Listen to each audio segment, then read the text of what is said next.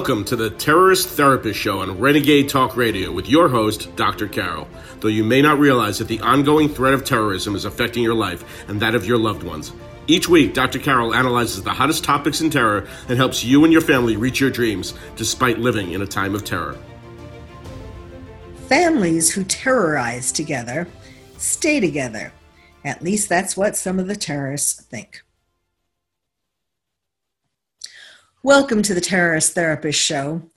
I'm Dr. Carol, a psychiatrist and your terrorist therapist. Well, today we're going to be talking about two of the recent terror attacks in which it was all in the family. Yes, when they had that television show, little did they know that it could, it could apply years later to terrorists. Uh, first of all, there is this really, really uh, scary, sickening, um, dehumanizing attack uh, in Indonesia where three families with their children were involved in attacks. Now, you know, when you think about radicalization, terrorists becoming radicalized, these are also people who have become dehumanized because um, to think that families could create attacks and involve their children. I mean, there is a kind of um, maternal and even a kind of paternal um, feeling, inborn feeling, instinct that um, makes one typically, normally, unless you've been dehumanized, want to protect your children. And yet, I'm going to tell you a story now of three separate families where their children were involved in attacks. Now, before that, um, I want to mention we've already seen some examples of families where their one or more parents were terrorists and they had children and they left their children behind when they committed terror attacks, knowing that they would likely be killed, that the parents would likely be killed during the attack and that they would be leaving their children without parents. I mean, some examples of that are the Boston Marathon bombing, where the elder brother, the elder, elder Tsarnaev brother, had a child. And um, in, Sandy, in San Bernardino, that was two parents who went on the attack and who knew that they would both likely be killed, and they left a child behind, a very little child. Now, you know, what what were they thinking? Well, of course, Tsarnaev um, had a wife who, uh, you know, so far she hasn't been indicted, and it seems like she probably won't be. It's a little late now. Um, but, you know, presumably he was figuring that his wife would take care of the child. And in San Bernardino, the couple, um, they had relatives, they had um, a parent or parents who they presumably thought would take care of the child. But, you know, that's uh, obviously they're not putting their own role as being very important, or uh, they would argue that they, they're putting their martyrdom, they're putting ISIS, they're putting um, terror, Muhammad, they're putting radical Islam ahead of you know they're sacrificing is what they would say that this isn't a horrible thing they're doing. They're showing their love um, devotion to isis by uh, by sacrificing their own experiencing their children growing up and sacrificing their children having a parent or parents. It all depends upon which way you want to look at it but um, really it is very sick and very devastating to the children.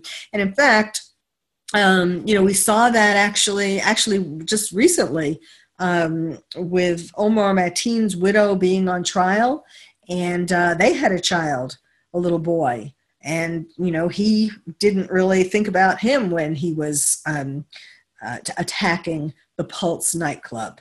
So it, it's you know this is this is really a time in a family that is the most precious for a lot of families um, when children are young, raising children, you know, at least until they get to be 18.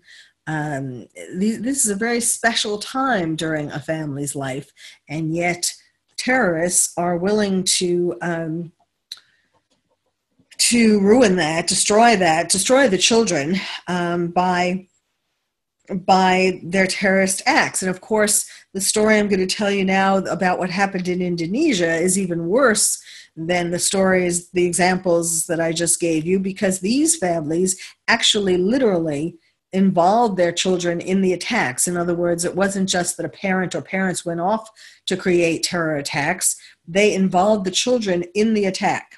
So let me tell you about this. This is about four suicide bombings that occurred on May 13th and 14th in uh, Indonesia.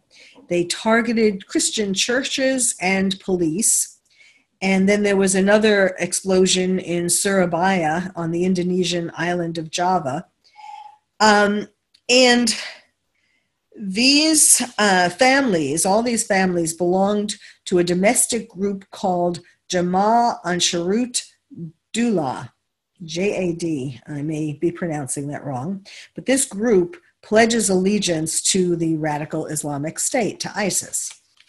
So, um, first of all, uh, the the uh, the first um, set of attacks, three attacks, were on May 13th uh, in the morning. And the first attack started at 6:30 in the morning, where a family attacked the Santa Maria Church, and it was um, two sons who were age 16 and 18, and they rode a motorbike into Santa Maria Church and they detonated explosives that they carried with them. Now, they were killed, of course, in the explosions. Soon after that, at 7:15 in the morning, a mother and two daughters, aged 9 and 12, attacked the Indonesia Christian Church. And um, they were they were all killed in the attack. The family was all killed in the attack. And then at 7:53 in the morning, um, the father of the family, Dita Oepriarto, uh, 47, bombed the Pentecost Church Central Surabaya, and and of course, and he was killed in the explosion as well. So a mother, a father, two teenage sons, and two daughters, nine and 12 years old, all killed in the were all killed by their own, well, by the parents' decisions um, on May 13th.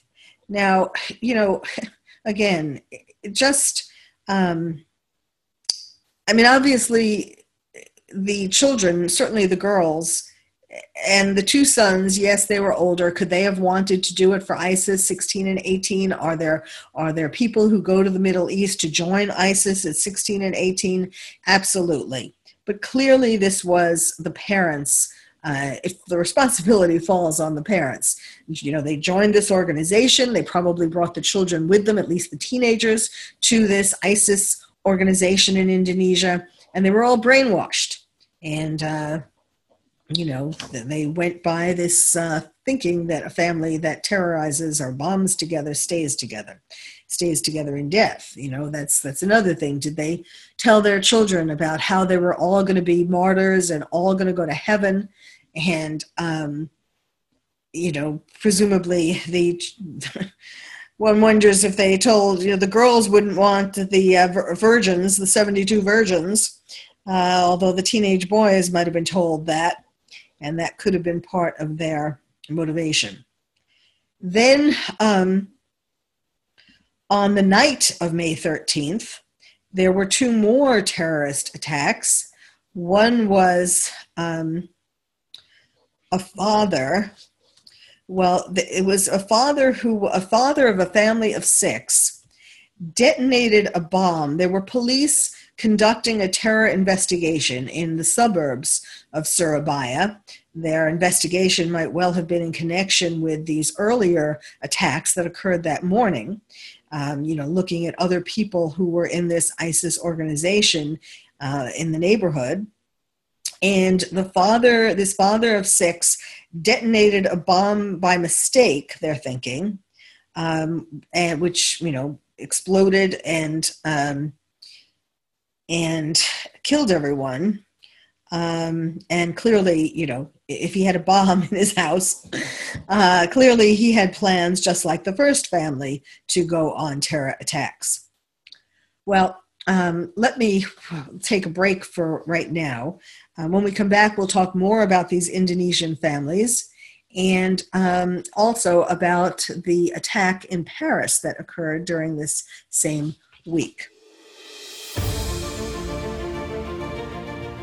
You've been listening to the Terrorist Therapist Show on Renegade Talk Radio with your host, Dr. Carol. Stay tuned and she'll be right back with more analysis of this week's hottest topic in terror.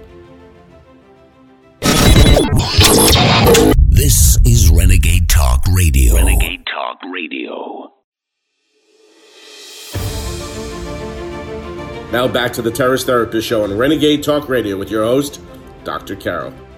Welcome back to the Terrorist Therapist Show. Before the break, uh, and on today's show, we're talking about terrorism being all in the family. Families who terrorize together stay together.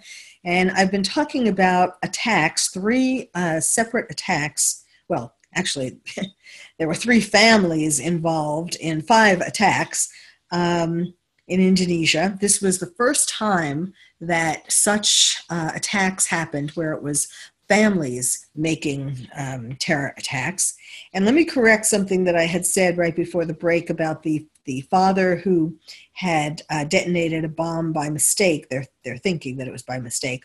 The people, it was the mother. This was the um, uh, father of a family of six, and in that explosion, when the bomb exploded, the mother of the family and and their 17 year old son were killed by the blast. The father, who the father who made the mistake, was shot to death by police, and there was um,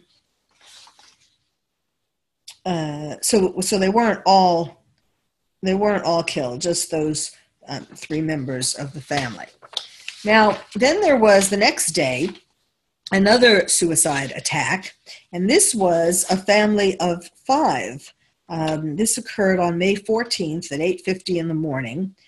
A family of five riding two motorbikes stormed the local police headquarters, and there was an explosion. You know, obviously they were carrying or wearing um, explosives, and the this explosion killed the couple, killed the parents, and their two teenage sons. There was a daughter, eight, who was not killed but injured. So here's this daughter you know, um, co opted by her family to be involved with terror attacks, just like the other young girls. Um, and now she has no family. And um, you know, we don't know or hasn't been reported who's going to be taking care of her. But clearly, to lose her parents and her um, her two brothers eh, obviously that's a very devastating situation to be in, no less to be looked at by the rest of the world as a terrorist. So um, the man, the man who, um, let's see, um, one of the men in, involved in these attacks was a leader of this organization the uh, JAD. Um, now, Indonesia has been having a lot of people go to the Middle East to join ISIS since t- June 2014 when ISIS announced its establishment as a country, as a caliphate. And um, there were there are 1,100 JAD members um, who have been said to have gone to the Middle East to, to join ISIS, and more than 500 have come home already. So, Indonesian police have set about uh, making a counterterrorism unit. And because they're realizing that, you know, there are 500 that are home already, they've been trained by ISIS, and um, clearly there are going to be there are more each day going to the middle east and more who then who will be coming home who were trained by isis so clearly the threat of terror in the country has been uh, increased, is increasing every day.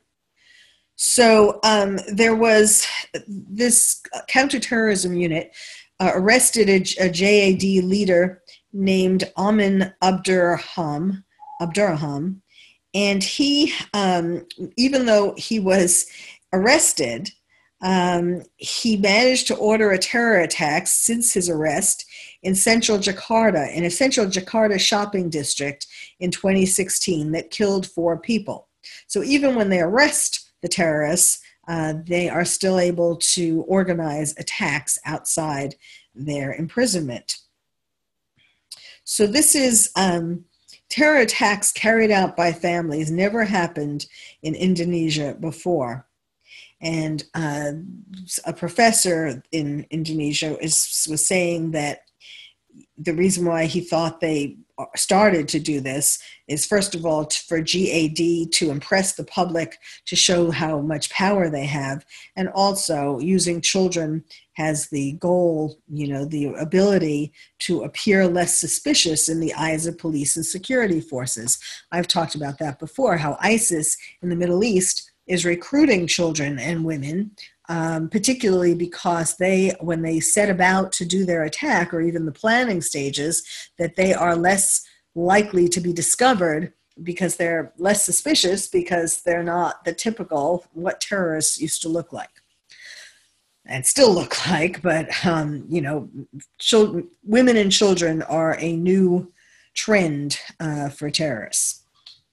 So okay let's talk about the attack that happened in paris this weekend uh, very sad. And this shows, you know, this is this these two examples show how terror attacks are happening, as you know, without the necessity of learning how to make bombs. That all you need is a knife. And that's what happened in Paris. Uh, a terrorist named Khamzat Azimov, um, a, a, a man, a 20 year old man who was born in Chechnya, just you took a knife and went to on a Saturday night, you know, when the streets around the opera district are very populated, people are in restaurants having a good time. And he went into that area and he um, started uh, knifing people. He killed one person and he wounded five others in this festive area near the old opera house. And what's interesting, when the police came, and they came, fortunately, the police came fairly quickly. Um, he he yelled at them. Well, first of all, when he was committing the attack, he yelled "Allahu Akbar," lest anyone uh, not know why he is doing this. Right? God is God is great. The cry that terrorists cry when they commit an attack. Um, but he yelled to the police when they came and, and had guns and you know were, were surrounding him that he yelled to them um, that if they don't kill him he will kill them. So what is that what's the purpose of that? The purpose of that is to get the police to kill him because to make him a martyr so he could go up to heaven and get his 72 virgins and be known uh, before that or at the same time be known in the media as someone who was dedicating his life to ISIS. And um, so it's you know the, the it's this this new kind of phenomenon. We know what suicide by cop is um, in the United States and pretty much in other countries as well. When someone uh, the the decision to kill versus to commit suicide are very close together, even before the 72 virgins, um, before, before terrorism, uh, before 9 11. Uh, the idea of if you just want nothing to do with terrorism, if you wanted to commit suicide, one way to do it is suicide by cop. And that's become even easier to do these days, actually. Um, but it's a way of killing yourself, um, a way of killing yourself and getting notoriety at the same time. And terrorists, a lot of terrorists are adopting this suicide by cop uh, concept, but you know, as a way to commit a terrorist act and be killed by cops. In other words, it's a way of assuring if they're not going to set off an explosion, if they're not wearing a suicide vest, um, it's a way of making sure that they will get killed, even so, even without without explosives, without being likely to be killed in the bombing, in the explosion itself. So, um, by asking cops to kill you is a way of assuring that you will go to heaven and that you'll be a martyr.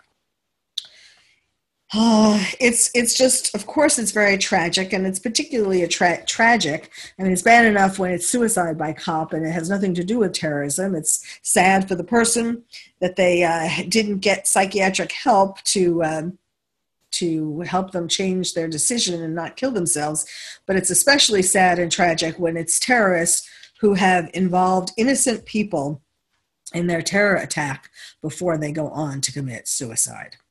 Well when we come back, we'll talk more about uh, Khamzat Azimov and his friend and family and this Paris attack. You've been listening to the Terrorist Therapist Show on Renegade Talk Radio with your host, Dr. Carol. Stay tuned and she'll be right back with more analysis of this week's hottest topic in terror. Blunt. Do you like to be blunt? Absolutely. We don't sugarcoat shit. Listen Monday through Friday, 9 a.m. to 12 noon Pacific Standard Time. You'll hear things you've never heard before. Renegade Talk Radio. Before he was killed by police. Now, after this happened, ISIS quickly claimed responsibility for it they sent out now the Paris attack. At the time that I'm recording this podcast, the Paris attack is pretty um, fresh in terms of investigation. So a lot of these things aren't known 100%. But they have taken in the the authorities have taken in people who um, knew Khamzat Azimov, uh, starting with his parents who lived in Paris and in uh, Strasbourg. Um, and so that's why that's why I'm including him in All in the Family. Well, and also because they brought him to Paris. His parents brought him to Paris from Chechnya when he was a young boy, and um, he grew up uh, in France, and he was radicalized in France and um, interestingly, you know, ISIS is saying that uh, it's not his fault that he was radicalized, uh, or actually, it's the Chech- Chechnya, the uh, an authority from Chechnya is saying that that don't blame, um, don't blame us. He, you know, he was taken to uh, Paris or to France when he was a young boy, and so his becoming radicalized had to do with uh, what happened in France not us. You know, clearly there was something that happened in uh, Chechnya as well, uh, where you know there are a number of terrorists who have come from there, and um, and his parents, uh, Khamzat's parents, clearly had that background and were an influence on him. So, but what one thing that's interesting, and this has not been authenticated yet, but ISIS um, they claim not only did they claim responsibility for his attack in Paris, and they said he's a soldier acting in response to the group's calls for um, s- supporters to attack the West. Well, actually, specifically to attack all U.S. led anti ISIS. Um, uh, anti-ISIS forces, the military coalition, you know, of which France is a part. And so they they um, the news agency for ISIS released a video after the attack that they claim is the attacker, uh, Khamzat Azimov, calling on Muslims in Europe to, quote, take action in the land of disbelievers, unquote if they can't travel to the uh, caliphate in Iraq and Syria, can't join ISIS in the Middle East. Now, we don't know yet for a fact uh, that it is the same man. Quite frankly, it probably isn't, but they're taking advantage of his being in the news and everybody paying attention to him and his being a martyr to follow his example, to make copycat terror attacks. And you know that that's what happens all the time. And people are going to see, hey, he just took a knife and he went to this populated area, not just populated, but it was where people were having fun. You know, that is part of it. Destroying the West, uh, destroying Western Europe, destroying the United States, destroying lands where people are engaged in what you know the radical Muslims think is, is debauchery, drinking, and so, uh, so on. Um, so, and in this video, the man's face is covered, so it can't be. It hasn't been authenticated yet. Now, um, they the police as i was saying detained his parents the attacker's parents and at that time they were living in the 18th arrondissement of paris and they also have detained a friend from strasbourg. Uh, i'll tell you a little bit more about that friend in a minute. But here's the thing. The attacker Khamzat was on surprise surprise a police watch for radicalism he had a cr- clean criminal record, but um, he was on a watch list, as are so many other uh, terrorists, which you know is incredibly frustrating because they're not watching them. And of course, the more terrorists that return from the Middle East, um, the more or become become radicalized in a particular country, um, the more the harder it is to keep watching all of them there aren't enough people to keep close enough watch on all of them and this is an increasing problem so um, Khamzat, uh, the Paris attacker, obtained French nationality in 2010. He was born in 1997 in the largely Muslim Russian Republic of Chechnya, where extremism has long simmered and um, you know, as a, and they have long been among one of the biggest group that have gone to Syria and Iraq to join ISIS. And um, but the Chechnya Chechnya's president it was who said that um, Azimov held a Russian passport only until he was 14 years old. And then he was in France, and it was France's problem, and it's not Chechnya's fault. He was only born in Chechnya. And this is what the president of Chechnya is saying. He was only born in Chechnya, and his growing up, the formation of his personality, his views and persuasions occurred in French society. Now, that is true. And, and one of the problems is that people who come from these kinds of foreign countries are often isolated, uh, shunned, bullied, made fun of. Uh, in American schools, this is a, this is what happened for the to the Boston Marathon terrorists um, especially the eldest one, he was not treated very friendly in a very friendly way when he was in school in America. The younger one, you know, was a little more um, tolerated, appreciated, had more friends, but uh, it was the older brother who persuaded the younger one to uh, commit the Boston Marathon terror attack.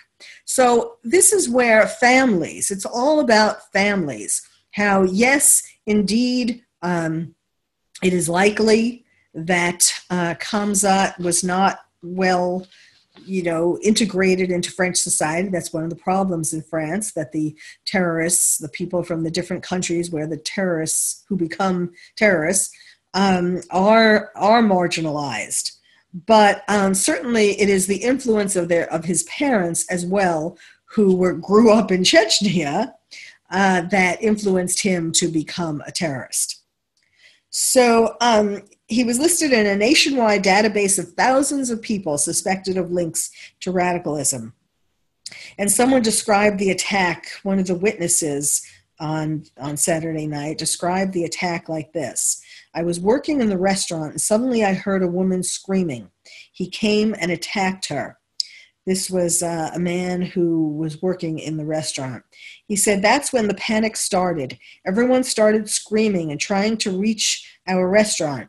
The attacker just kept walking around with his knife in his bloodied hands. Can you imagine what that is like sitting in um, a restaurant and seeing him go after the woman and then go walking around, you know, looking for his next victims? Now, there is also uh, in the investigation that has been happening so far, they are finding, or it looks like, you know, so far, that um, that this attacker, as well as a close friend of his, um, worked for at an immigration office. At least for sure, the friend. It's not quite clear if the attacker himself worked at this immigration office, though there, though there are some reports that he did. But um, a close friend of the attacker was taken into custody and um, found that he worked at the French Immigration and Integration Office. Now, do you think that's a coincidence that he worked there, that he chose that place to work? I mean, why they hired him to work there? I mean, I guess because, um, I guess because they thought he was a French citizen and safe. His his name, the friend, is Abdul Hakim uh, Analev. Anayev. Abdul Hakim Anayev. He's 20 as well, and he's of Chechen origin as well. And um, he lived in Strasbourg, and the he was the close, the best friends, BFF, with Khamzat Azimov, the Paris attacker. And the friend um, was hired in January, this past January, but he had a quote low responsibility job. He shouldn't have shouldn't have had any job um, at that office and they say, you know, of course, the the um, the office is trying to cover themselves, and they're saying they did a thorough background check on this friend. Well, clearly not thorough enough. Um. Well, this you know this whole idea of it being all in the family and the influence of the family uh, you know it's gonna it hasn't come out yet. More details about the parents haven't come out yet uh, but but um, you, you know and i may talk about that in a future podcast but clearly clearly they knew what he was up to. His best friend knew what he was up to. They found telephone calls uh, from the friend to um, right before the attack or during the attack he was making phone calls talking about isis and uh, but the main phone that he had that um, that had most of the calls they think uh, they haven't yet been able to find. You know they think he threw it away or hid it somewhere and they haven't yet found it. So this is still early in the investigation but what they have found so far and the fact that they took the parents in for questioning and his best friends. It's like you know, there's a friends, friends and family plan um, that these people who, uh, of course, if they're going to be radicalized, they the people who they spend time with, who they care about, um, will know about their plans, if not be the instigators of them having those plans to begin with. Well, I'm Dr. Carol. Thank you for listening to the Terrorist Therapist Show and uh, I'm your terrorist therapist. If you would like to find out more about terrorism from me, your terrorist therapist, visit my website, terroristtherapist.com. And if you're a parent or teacher and want to build stronger nests for your kids to become more resilient, check out my new award winning book, Lions and Tigers and Terrorists, Oh My How to Protect Your Child in a Time of Terror. It's the first and only book about terrorism for kids. You can find it wherever books are sold or directly from the publisher at terrorismforkids.com. Terrorism, the number four, kids.com. I'm Dr. Carol, your terrorist therapist. Thank you for listening to the Terrorist Therapist Show on Renegade Talk Radio with your host, Dr. Carol. We hope listening to the show has made you feel calmer, more resilient, and more able to reach your dreams despite living in a time of terror. You can also check out past shows on Renegade Talk archives for more insights.